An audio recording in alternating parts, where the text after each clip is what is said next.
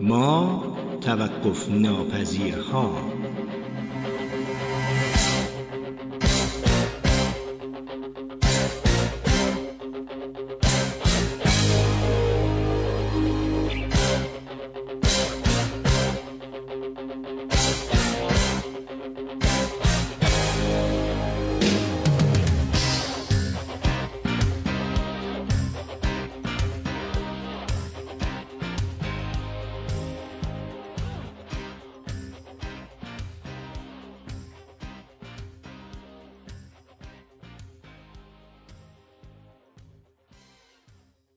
گروه داستانگوها.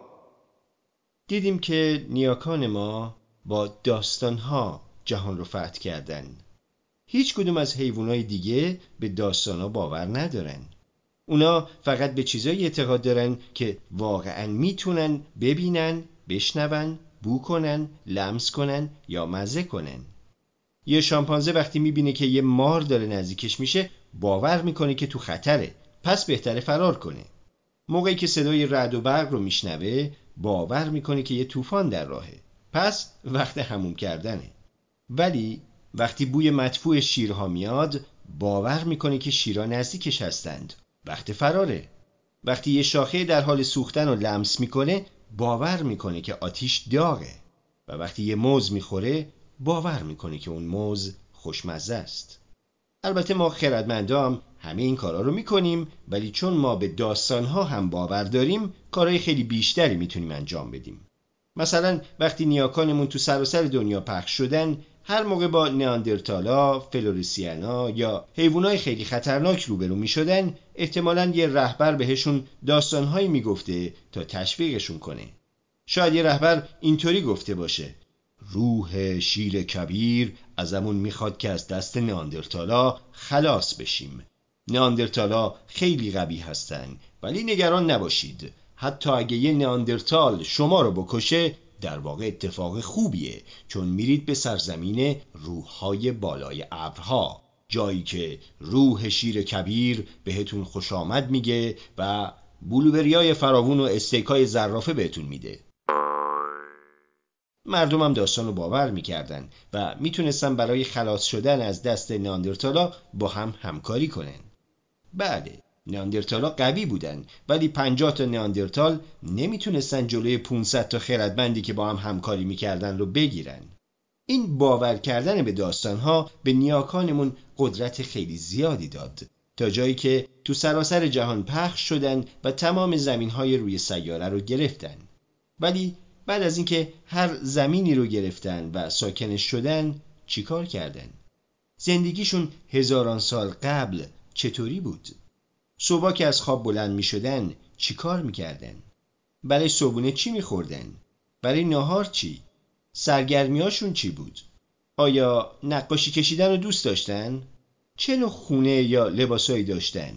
آیا اون موقع هم برادرای بزرگتر خواهرای کوچیکترشون رو اذیت می‌کردن؟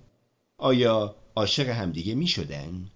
آیا زندگیشون از ما بهتر بود یا بدتر؟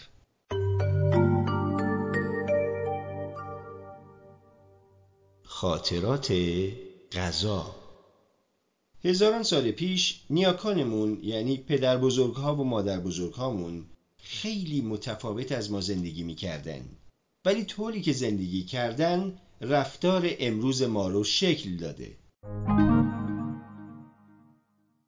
وقتی از حیوله های شب میترسی یه خاطره از نیاکانته همینطور صبح که بیدار میشی صبونه می‌خوری و با دوستات بازی می‌کنی اینا معمولا عادتهایی هستن که نیاکان عصر حجریمون تو دشتای آفریقا داشتن مثلا تا حالا برات سوال شده که چرا مردم می‌خوان چیزایی مثل بستنی و کیک شکلاتی زیادی که برای سلامتیشون هم خوب نیست بخورن؟ چرا اینقدر چیزای بد و ضرردار مزه خوبی دارن؟ جوابش اینه که بدنمون فکر می‌کنه هنوز داریم تو عصر حجر زندگی می‌کنیم. اون موقع منطقی بوده که تو خوردن غذاهای شیرین و پرچرب زیاده روی کنی. نیاکان ما سوپرمارکت و یخچال نداشتن. اونا وقتی گرسنه می شدن به جنگل و کنار رودخونه ها می تا یه چیزی واسه خوردن پیدا کنن. هیچ موقع به درخت بستنی یا رودخونه نوشابه بر نمیخوردن. تنها غذای شیرین اون موقع ها میوه های رسیده و عسل بود.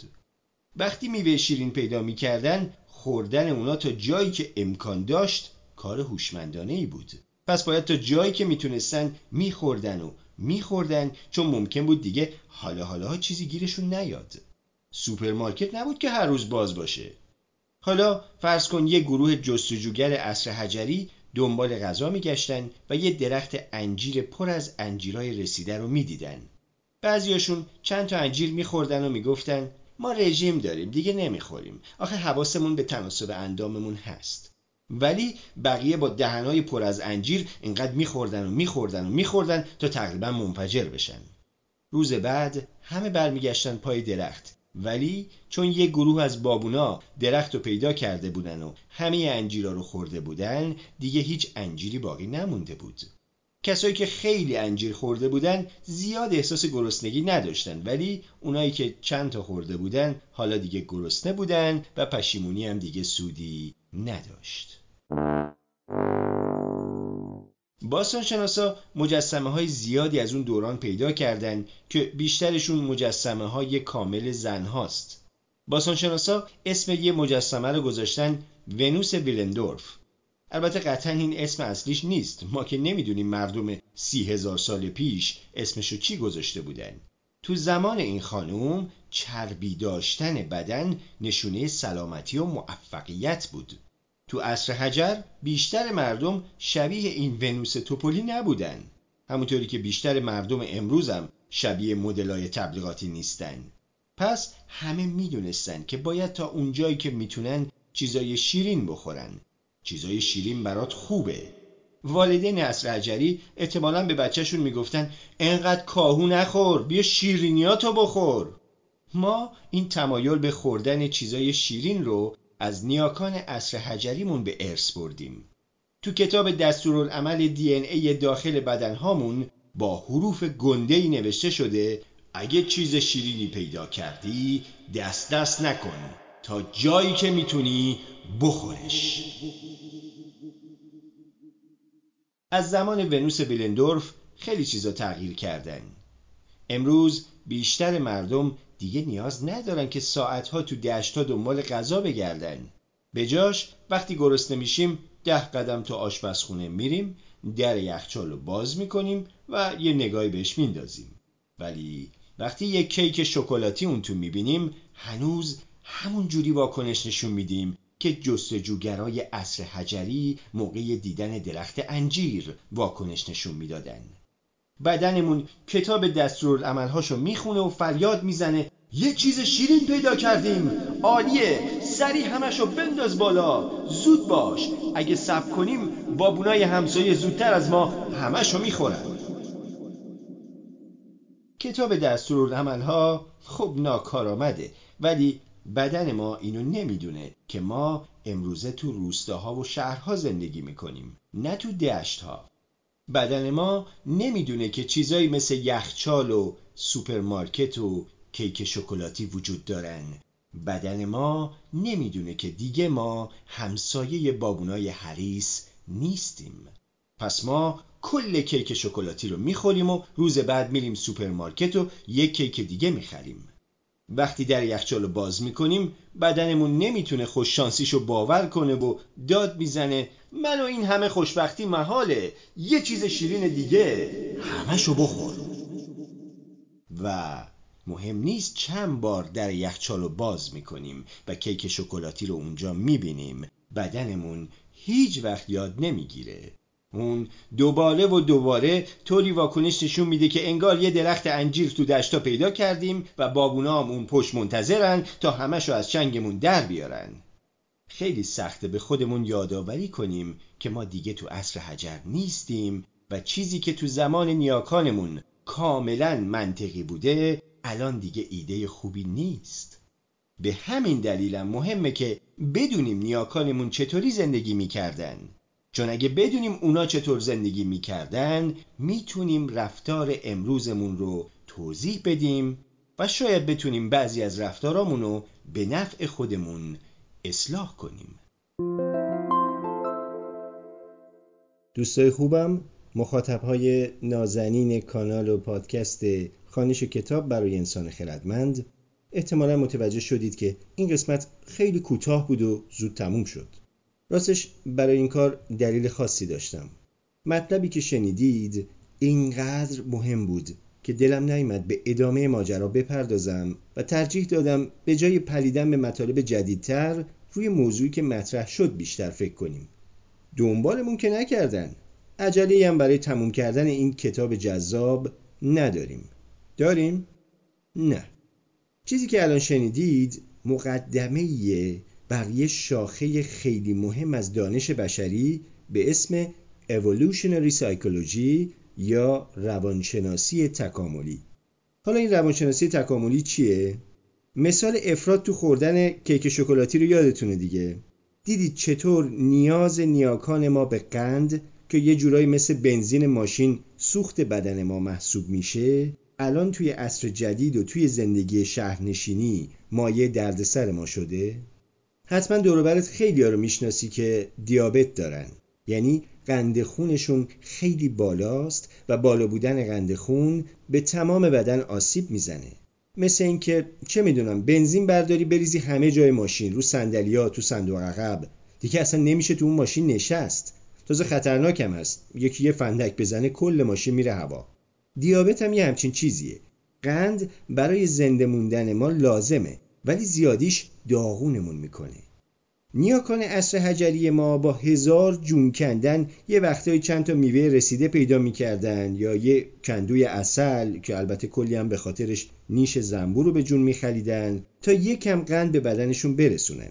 پس طبیعی بود که یه ولع و اشتهای خاصی برای خوردن چیزای شیرین داشته باشن. درسته؟ ولی الان دیگه اون سختی ها وجود نداره.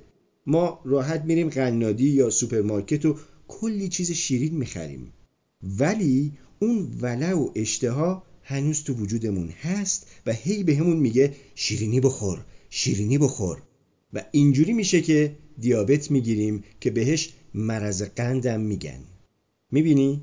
می‌بینی چجوری با فهمیدن زندگی نیاکان عصر حجریمون از دلیل رفتارای خودمون سر در میاریم؟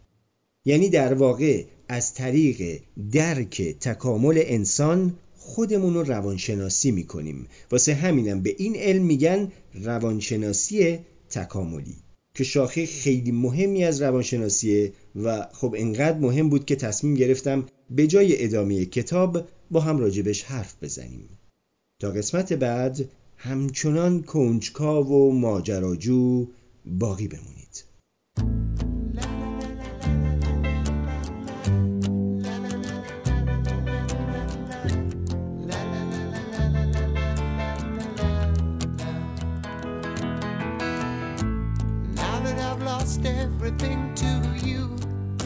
You wanna start something new, and it's breaking my heart you're leaving.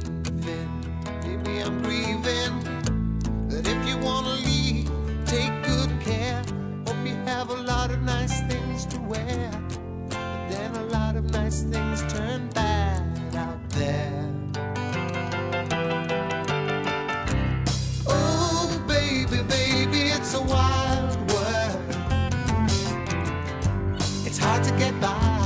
just upon a smile. Oh, baby, baby, it's a wild world. I'll always remember you like a child girl.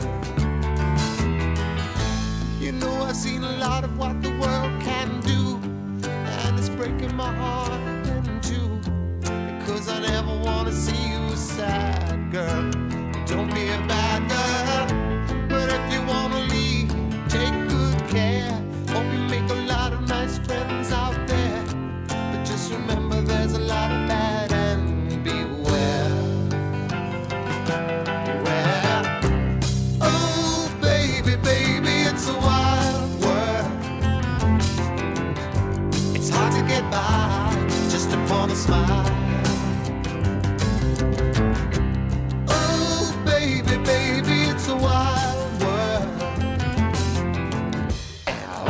remember you like a child.